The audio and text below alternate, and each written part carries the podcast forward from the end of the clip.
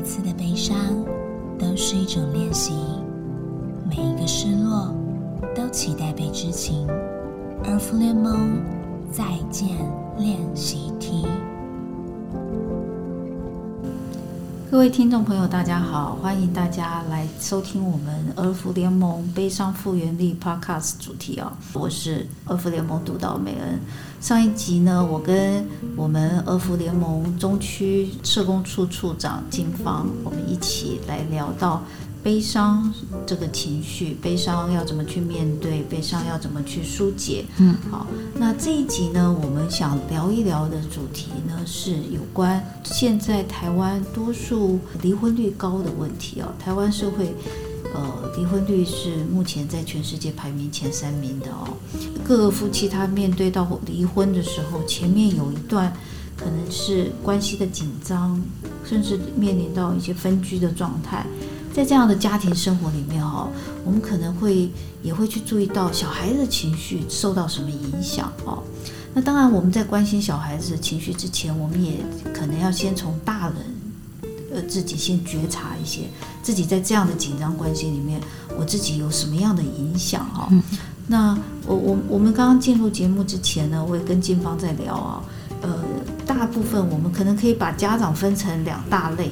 如果他面对到这个离婚的议题或者分手分居的议题的时候，他大概就是一种是外放型的，他的可能情绪非常不稳啊，所以他不管在孩子面前或者在呃伴侣面前，他是不断的有一些情绪发泄的哦。那另外一种就是属于比较内敛型的家长哦。那那那些家长就是他这件事情他压抑下，他知道不要在孩子面前讲，他什么都表现出这个是呃这个没没有发生什么事，好，我自己可以撑过去啊。那我我想听听看静芳怎么去看待这两类的家长，他自己内在他的情绪议题是遇到什么样的问题，他自己可以怎么先处理自己的情绪？用呃批评别人的方式去处理，是他有一个气过不去。他不知道这件事该怎么做，但他知道他应该让气过去，所以他选择用骂的、用讲的。好，那内敛型的，就像美恩刚刚说的，他可能是怕这个气出来的时候伤害到孩子、伤害到别人，所以他选择先压下来。好，所以我说他们都有一个基本的觉察，是知道有一个情绪，只是他们选的这个方法是不是合适的，这是我觉得我们可以讨论的。嗯，所以处理方式。他选择的时候，代表的又是什么？对，处理的方式选的就是我现在要用什么样的行为来应对我心里有的感觉。好，那我刚刚说他选择了，其实并不代表他知他很清楚的知道它里面有的情绪的元素有哪些。在上一集我们有提到，其实情绪层次很多，也很复杂。那我自己在跟这些呃，就是。比较夫妻冲突的家长在互动的时候，我们通常都会先有一个情绪觉察的提醒，一样是带他们去想想，现在人生走到这个吵架或有可能离婚的这个状态，我想是没有任何一个人预期到的，就在结婚的那个当下，没有人想到可能会有这样的结果。所以，当我的人生的剧本不是照着我原来想的时候，我的感觉到底是什么？挫折吗？是一种挫折感吗？某一种挫折感，某一种失望，某一种是我不能吗？某一种自责，害怕，也是，就是一切都不是照着我原来想的嘛。但家长可能没有办法分辨那么多。可是当我们一个一个这样提的时候，他才会有机会去停下来想跟感觉，原来我有这样子的想法。好，那我们也是在这个过程里面去发现，越张牙舞爪。在面对别人的，他内心的脆弱程度可能会是越高的。嗯，因为我现在这个气出去了，我就不会让别人看到我其实是有刚刚美人讲的那个害怕、担心、不安或觉得自己没有做好。我不用去让别人看到这样的情绪，我只用生气的情绪去应对别人。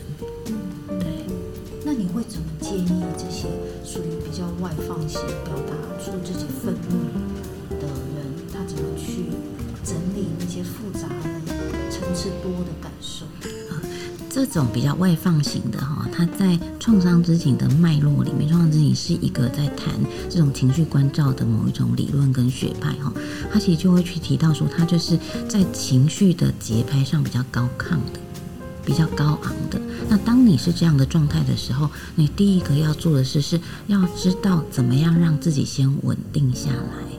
好，所以像这个，你你有意识到你的情绪比较高的时候，我们通常会建议你可以先试着让自己有一些缓解。我们会有一个呼吸法的推荐。好，一般人会说，哦，你要让你的情绪稳定下来，你就深呼吸就好了。可是实际在跟很多人接触会发现，诶，每一个人深呼吸的频率跟速度其实是不一样的。那你要真的做到好好的深呼吸，是为了要让你把心定在呼吸的这件事情上，先摆开你那些情绪的纷扰。所以我们会建议你可以练习是吸四吐八的呼吸法，要吸四秒，嗯，慢慢的吐八秒。五次一个循环，十次一个循环，让你先专心的做呼吸的这件事，你那个情绪的波动会先降下来到一个程度，就不只是张牙舞爪，你才有机会停下来去感觉说，哦，我有稳定一点点。嗯，对，哎，所以做瑜伽也可以吧？是，它都是一种安定的。让心情跟让自己的身体是比较安定的状态啊，但因为如果现在情绪波动很高，说我人在外面，我应该没有办法立刻就找一个合适的地方去做瑜伽或让自己喘一口气，所以我们才会推荐说，哎，你先从一个简单的呼吸法，让自己稍微有一点控制。是，所以那个稳定感出来之后。会有会会有什么后续的发展？稳定感出来以后，你的理智线会回来一点点。嗯，理智线回来一点点，你才能够再往下想，我刚刚是不是怎么了？对，刚才静芳提到那个呼吸调节的方式哈，但我们常常看到一些情绪激动的人、高昂的人哦，你叫他当下。想到要去深呼吸啊，调节情绪啊，真的有一点难呢。嗯，就是还是要有意识才能去启动那个啊，我现在应该要深呼吸的按钮嘛。所以，怎么样让自己有意识？那个平常的练习，平常有没有先去做准备，就会是重要的。好，所以像我们在跟很多家长在对谈的时候，我们就会鼓励你，真的那个情绪的觉察。我现在这个事件引发我的感觉是什么？我知不知道我自己此时此刻的情绪状态是什么？这种东西其实是每天都要做一点的。嗯，所以这跟每天的那个情绪照顾其实是有关的哈。对。那现在所以你看社会上很多啊，这种什么瑜伽课程，嗯，正念呐，静坐啊，哦，或者呃，很鼓励大家要保持运动的习惯啊。我觉得这其实都是。情绪照顾的一些好方法哈，是，所以不要在那个情绪高昂的时候才在那想说啊，我要做一点什么深呼吸啊，哦，那可能都太慢了。对，或者是说你你要能够在情绪高昂的时候还想到要阻止自己的方法，一定要先有一些预备。嗯，我跟我自己也够靠近，我才有可能想到我应该要做这件事，而去避免。我如果没有做，我让这些情绪整个出去了以后，后面的那些惨状是自己还要收拾的。对，所以常常我我觉得跟朋跟一些情绪激动的朋友聊天的时候，他们自己也会分享说，其实发脾气之后自己也蛮后悔的。嗯，可是当下又控制不了自己。嗯，所以每一次的后悔以后，如果能够有一些讨论，那你后悔什么？嗯，如果再来一次，你可能会选择做什么？当我们有过比较多次这样的讨论，他其实也是在练习觉察，跟练习在找，那我有没有不一样的方式可以解决我那个情绪卡住的当下，我可以有不一样的选择。嗯，所以金方谈的这些呃问题，反问自己的时候，其实都是让我们跟自己更靠近，对，了解我自己的感受。所以有时候，当我的愤怒出来的时候，有可能我自己就会感受到，其实我是在害怕，是。我是在焦虑，可能我要跟我的伴侣分手，嗯。之类的哈。所以不是重点，不是在对方有多坏、多讨厌，嗯，而是我很害怕，是要面对这个结果了。是哦因为很多事件的发生，其实它真的也都会造成，呃，我们第一集有说的失落的感觉，或那个失落的背后可能会带来一点点的创伤哦。当你在那一个有点受伤的状态下，如果又对自己的反应或别人给你的回应是你是怎样，你就会来不及去关照自己的内心。可是如果你在那个时候，我们经过多一点练习，去问问自己怎么了。嗯嗯嗯嗯感觉是什么？那其实就是第一步的情绪关照，嗯，第一步的靠近自己。是，所以情绪关照也是一种自我照顾哈。对，特别我是觉得，对女性来讲，我们好像从小被形塑着，我们是要等着别人来照顾我们，等着一个王子来给我们一个美好的未来哈。但我总觉得女性其实自己那个最需要成长的就是这个第一步，自我照顾。嗯，有时候我们自己的孤单，我们自己的害怕、焦虑，可以从自己照顾自己开始啊，嗯也不见得期待一定要有一个第三者或他人来协助我们。对，就是有很多东西我们是可以靠着自我的练习就去帮自己做到的。那美恩，你刚刚讲，我就会想到，其实这是女生的状态，男生的状态其实也是辛苦的，因为相较于女生来说，更没有人会去问他们说你现在感觉怎么样。对，而且男性觉得表达情绪是一件很丢脸的事。对，所以他们相较女生来说，他们发泄的机会更少。嗯，他们也不知道我讲这些别人有没有想要听，或诶，我讲完以后会不会被觉得是很软弱的？嗯，我可以讲害怕嘛？所以男生跟女生不同，男生更需要的会是他要去理解，跟他知道，其实外边可以承受跟承接他的人是在的，支持系统是在的，他要练习把这些东西说出来。嗯嗯嗯，对啊，所以这个在我们社工领域常常看到一些呃很严重的家庭暴力的案件啊，这些男性平常的时候都是好好先生的，嗯就是外表感觉情绪这个调节的非常好，嗯嗯但是其实这都是压抑的。是，他有这些真实感受都没有表达出来，所以最后就表现在他面对亲密伴侣的这个暴力相待这样子。对你，你刚刚讲，我就想到之前我在法院的时候就有接触到一个呃男性的家长哦，他跟我们相处，跟在参加课程的时候，真的都非常文质彬彬。可是其实他们在讨论离婚的事情上是有家暴的嗯嗯嗯，这个记录的所以有一次我就是在课程结束的那个休息的时间，有问他，我就说：“哎，爸爸，就是你你们今天我们来讨论这些事情，有没有哪一件事情最卡住你？”他说：“发生家暴的那件事情是他人生最大的阴影，嗯嗯因为他永远都被冠上一个帽子，是很暴力的。”在对待别人，可是他说他也不知道他为什么会出现那样的状况。就失控了。对他为什么会失控？那我进一步再跟他讨论，他就说，诶，他在那个失控的当下，其实是非常害怕的。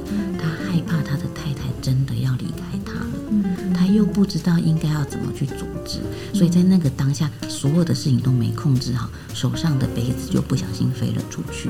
哦但如果没有人去讨论这个，他真的他就永远都留在，他也不知道他为什么会这样，还有他在懊悔到底是怎么会发生这件事。嗯，所以我们日常好好的把我们的情绪照顾好，去梳理清楚，然后去面对它，去处理它，可能我们这样失控的情况就会少非常非常的多。对，我们也才有机会去抽丝剥茧看，那他就可以进一步的去去谈说，诶，那他到底害怕什么？是，在里面，那因为害怕，所以我还可以做哪些事？他就会有往下走的路了。嗯嗯。更重要的是，我们在婚姻关系中，如果已经有孩子了，嗯，那大人面对自己这么大的压力之下，他如果可以把自己情绪照顾好，相对的孩子也会跟着比较稳定。对对。我们在谈比较高冲突的家庭的时候，常常会去提醒大人说，要去分清楚什么事是夫妻的事，什么事是跟孩子有关的事。那我要能够分清楚，我首先我自己的情绪要能够分清楚。我在夫妻的事情上能够厘清好我的情绪以后，我真的才能去分别说，那我在当爸爸妈妈的时候，不要把那一块情绪带进来。嗯，对，嗯，那怎么样跟孩子去谈呢？如果我现在已经清楚了，我跟我的伴侣的情绪也梳理的好，我怎么去跟孩子谈这部分呢？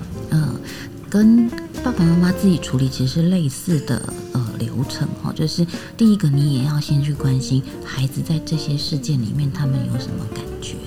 就是情绪觉察的部分，因为每一个孩子他经历的，不管是大人的冲突，或者是他的年纪不一样、性别不一样，他所处的整个环境不一样，都会影响他们是有不一样的思考跟不一样的情绪的。所以你要先知道你的孩子感觉到什么，嗯嗯，担心了什么。好，那有很多孩子他其实是在那个过程里面，他会很担心生活到底会变怎么样。嗯嗯会改变吗？以后只剩谁在我的旁边吗？我还可以跟另外一个没有同住的人保持联系吗？这些担心要先被确认。嗯那你会知道要确认，就是你先去问，你先去了解，你们就有机会可以开启那个对话。是，会不会还？我觉得最。大的一种情绪是很无奈耶，因为这两个人可能都是我生活中最亲密的人，对不对？你们虽然可以很理性的告诉我说是个性不合，是有什么事情让你们决定了分手，但是对我来讲，就是我生命中这样很两两个很重要的人就是不见了，或者分开了。是是，所以孩子可能会有呃，以这个议题来说，会有两个状况。第一个是，哎，到底爱是什么？嗯，所以爱是可以说有就有，要收起来就收起来嘛。嗯，可是我对爸爸妈妈的爱好像不是这样，那为什么你们是？嗯，哦，这是第一个。那第二个，他会有的担心就会是，那你们现在这样，我是可以告诉爸爸说，其实我还是很爱妈妈的吗？嗯嗯，我可以让妈妈这个忠诚跟背叛的对对，所以这两件事情，我觉得对孩子来说，那是非常大的情绪的负担，跟好像。就是永远都有一个问号在那里。嗯嗯嗯，那这样子无是一种无解吗？所以如果大人愿意去谈，你就会先看到孩子卡在这个情绪里。那孩子卡住了这个情绪，他们希望大人做哪些事，我们就可以开始讨论。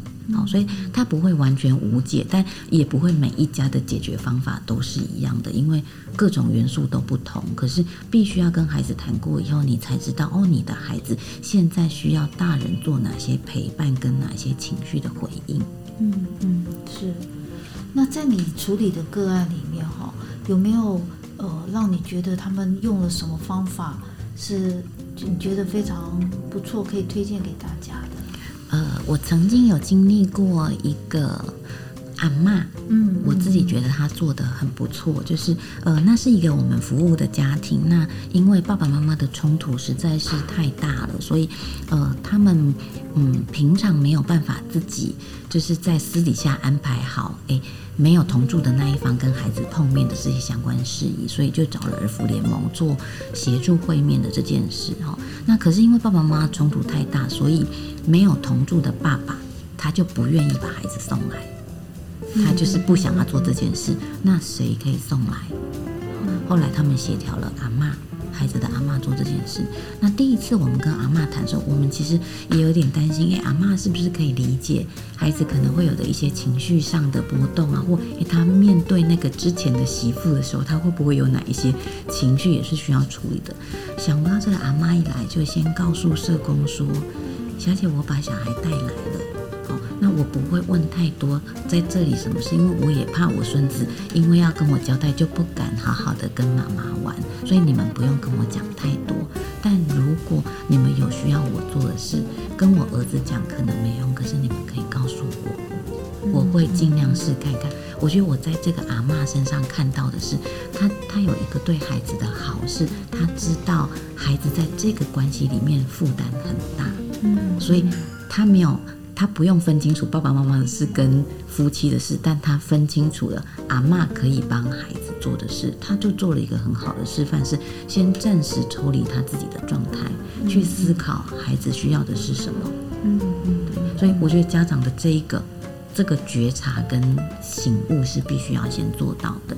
那也是因为这样，在那个过程里面，我们就会让孩子知道说，在这里其实都很安全。那个所谓的安全，并不是。本来这里可能会有什么暴力的事，不是，而是心理上的安全。有些小孩他来跟呃没有同住的那一方接触，他还是会怕说，我这样玩的太好，嗯嗯，跟我住的人知道了以后会不会觉得我背叛他？他就可以放下这个部分的担心。是，所以大人自己够理性、够呃稳定。我觉得它展现出来就是孩子会有一个比较宽广的可以跟家人互动的空间。嗯，所以呃，家长面对到自己婚姻的一些难题的时候，可能不是急着先照顾孩子，嗯，先先把自己的情绪先把它梳理清楚，对自己先稳定了。对哦。那如果他家长这一刻还没有办法梳理清楚，他有一个可以帮忙来执行这件事情的人，合适的大人也会是很好的方法。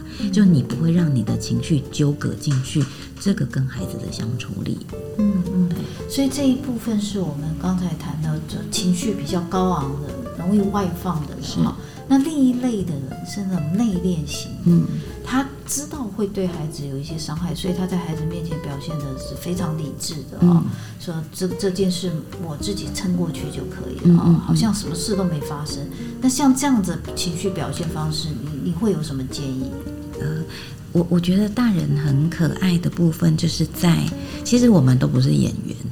啊但是我们以为我们表现起来很好。对对对，别人都没有看出来，所以我们也常常会跟这一类的家长分享，也是一个孩子告诉我们的是，我们在跟孩子谈话的过程里面，孩子说了，他说我每天晚上其实都有听到妈妈在房间里哭，但是因为妈妈都不说，我也不知道应该怎么问，所以我就去猜，是不是因为我跟爸爸联络，他不高兴？是不是因为我跟阿嬷他们关系太好，他觉得他自己很孤单？因为大人的这个没有去处理情绪，跟比较逃避去面对，反而让周围的孩子他开始去猜，会不会是这样？会不会是那样？所以心里的不安定感反而会是更大的。是是是，孩子的那个敏感度其实是我们这个这个忽略的。是，其实很多心理学家研究啊，就人类的那个直觉力是随着时间而减弱的啊，因为我们慢慢社会化之后，我们的一些直觉反应、敏感反应都会减弱啊。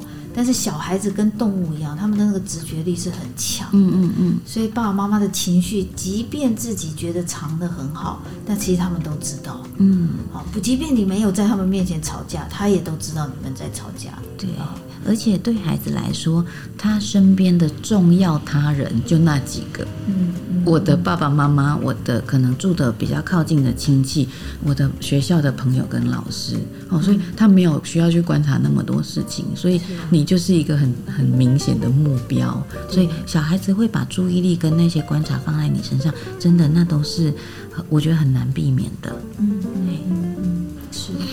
那建芳可不可以再谈谈哦？假设我们夫妻俩真的面临分手、离婚之后，我们这怎么跟孩子继续维持那个亲子关系？嗯，前面有谈到小朋友可能会有一些比较不安全感的状况，就是他不知道未来会怎样。嗯好，所以当我们有机会都做好情绪梳理了以后，让孩子知道现在发生了什么事，以后大概会怎么样安排，这个部分的告知是非常有必要的。哦就是不同年纪的小孩，当然你讲的清楚度会不太一样，可是你要让孩子知道说，经历这个变化，下一步大概会如何。所以这是第一个，我们会把未来的图像比较清楚的让孩子知道。那第二个就是，那我大概知道我的生活圈会是怎样，我可以跟谁怎么样互动。以后我还需要知道的是，那我有没有需要配合什么？你期待孩子做什么，或孩子怎么跟你搭配，这件事情就是我们可以更开放跟孩子讨论的。因为有可能，哎，真的分手了以后，真的两个人分开了以后，有一些事本来是爸爸可以帮忙做，有些是妈妈可以帮忙做，但是现在会变成是孩子跟你一起分摊。嗯嘿，所以这件事情先讲清楚，也比较可以让孩子知道说，现在我们可以怎么样继续让生活可以稳定的往下走。小孩比较不会只有那个情绪是，为什么我现在变成要做这么多事，而会去理解这是我们一起共同的任务，不是只有我被改变而已。妈妈或爸爸其实也有多要做哪一些事情的调整哦，所以这个在面对生活的变动上的适应，跟生活上的调整，也是我们会鼓励要跟孩子讨论的。是，所以刚刚金芳在聊的时候，我就在想哦，其实像处理这一类的事情，家庭里的冲突、亲密关系、伴侣的分手等等的哦，我们都是如果是从情绪的这个观点切入的话，你就会发现处理这些事情的智慧就会慢慢产生哈。像刚才你说的，呃，孩子可能我们要想到他会有一些不安全感，所以我们要把未来的一个图像跟他说清楚，降低他的焦虑。那接着我们就去降低焦虑之后，我们就会比较有理性去谈。那将来我们这样分开之后，我们要怎么继续维持我们的亲密关系？然后，所以孩子在这样一步一步的带领之下，他的安全感就滋生了。是，然后亲密关系就会继续延延延展下去哦。对，所以看起来这个好像是个重大事件啊，离婚啦，或父母亲吵架啦。但是如果我们都从情绪面处处理的话，你就会发现那个可以可以改善的。的一些方法技巧，想象的一些空的一些一些图像，就会越越来越清楚。没错，而且这些东西其实就是在经过每天我们都有对话的讨论跟练习以后，它会很自然而然变成我会的一部分。嗯，所以它在应用上，在碰到在下一个事件需要处理的时候，这个能力就是我们讲的那个复原力，其实就会展现出来。所以这对于孩子，对于家长都是好的。那我自己也觉得，在这些过程里面，我们都会一直不断强调，是我自己做完情绪觉察，我跟孩子一起做情绪觉察。那那个过程里面，其实我们会有很多的对话，我们会彼此关心，所以我会知道你的状态。你也会知道我的，所以我们的亲密度其实是在的。嗯，我不会有像刚刚我举的例子一样，有我有很多的问号，我也不知道妈妈在想什么，所以我会知道是妈妈有她有能力的部分，妈妈也有她脆弱的部分。嗯，她会更知道大人也有很多的面貌，大人不是只是坚强的。嗯，所以小孩也是从大人身上学习到怎么去处理情绪。对。然后我的脆弱的地方是什么？是是是，这些就也都可以应用在自己的身上。嗯，的确，就我觉得，呃，人生不不可能事事都顺利哦。假设我们真的，呃，就是走到要要面临分手或者离婚的一个状态哦，可能我们都要去学习怎么样从这件事情里面，我们有一个有智慧的处理方式，还有怎么样照顾自己的情绪。然后从中有一些学习跟成长，你才能接着在你的下一个阶段，人生的下一个阶段，不要做一些重蹈覆辙的事情。嗯，然后自己内在的那些受创的一些感受，也会一步一步的愈合。这就是我们在谈的复原力。对，嗯，对。那除了呃，让孩子跟自己，就是假设是同住的人这一块的生活可以继续往下走之外。面对分开的家庭，他还有一个很重要的议题要处理的是，有一个家住在一起，但有另外一个家是没有住在一起的。我要怎么样去串联这两个家的互动跟情感的连接？这就是我最前面说的，我们要去分清楚夫妻的事跟父母的事。好，我们就会去。嗯，像我前面有提到的，就是我们要去分开哪些事是夫妻的事，哪些事是父母的事。所以接下来我们会花一些力气要去思考的，就会是那我要怎么样跟没有同住的那一方维持一个一起照顾孩子，一起。在心里跟在爱里陪孩子长大的过程哦，这件事情是非常重要的。那要能够有这样子的意识，就是首先要让孩子知道，爸爸妈妈没有办法相处是爸爸妈妈的议题，可是不会因为爸爸妈妈没有办法相处，影响到爸爸或妈妈对你的爱。嗯，好，从这里去讨论。那所以探视的部分，我们怎么样定？我们要怎么样建立？平常还是可以保有亲子那个交流的时间。所以这一个探视跟会面计划的拟定，对于新的未来会是非常重要的。嗯，其实这样刚才听起来，我都觉得哇，这样好理性哦。嗯，我要把自己当父母的角色跟跟夫妻的角色分开哦，这真的是非常理性的事情。但是。呃，要把自己变成一个比较能理性、有智慧去处理一些事情的人，就是要先在日常把自己的情绪照顾好。对，不是把情绪压抑下去，是把情绪梳理、照顾好，我自然我的理性的能力，我的复原的能力就会出来。对，所以像跟家长在讨论的时候，我们就会一直鼓励你一定要去想，有没有做哪些事情是可以让除了你的情绪、心情稳定下，在高亢的那个状态下稳定下，有没有做哪些事情可以让你觉得好一点、舒服一点，就是疏解情绪的方法会是什么？哈，那我们会鼓励他想越多越好。你可以拿一个本子。只要有想到的，通通都可以列出来。像我自己，就是经过我盘点以后，我的第一名就是，当我真的心情很差、挫折很大的时候，我就会去洗我家的厕所。洗完以后，我真的觉得啊，好舒服，它会有不一样的感觉。可是如果今天我是在开会开到一半，突然被老板骂了一顿，我不可能立刻请假回去洗厕所，所以我就要有其他的方法。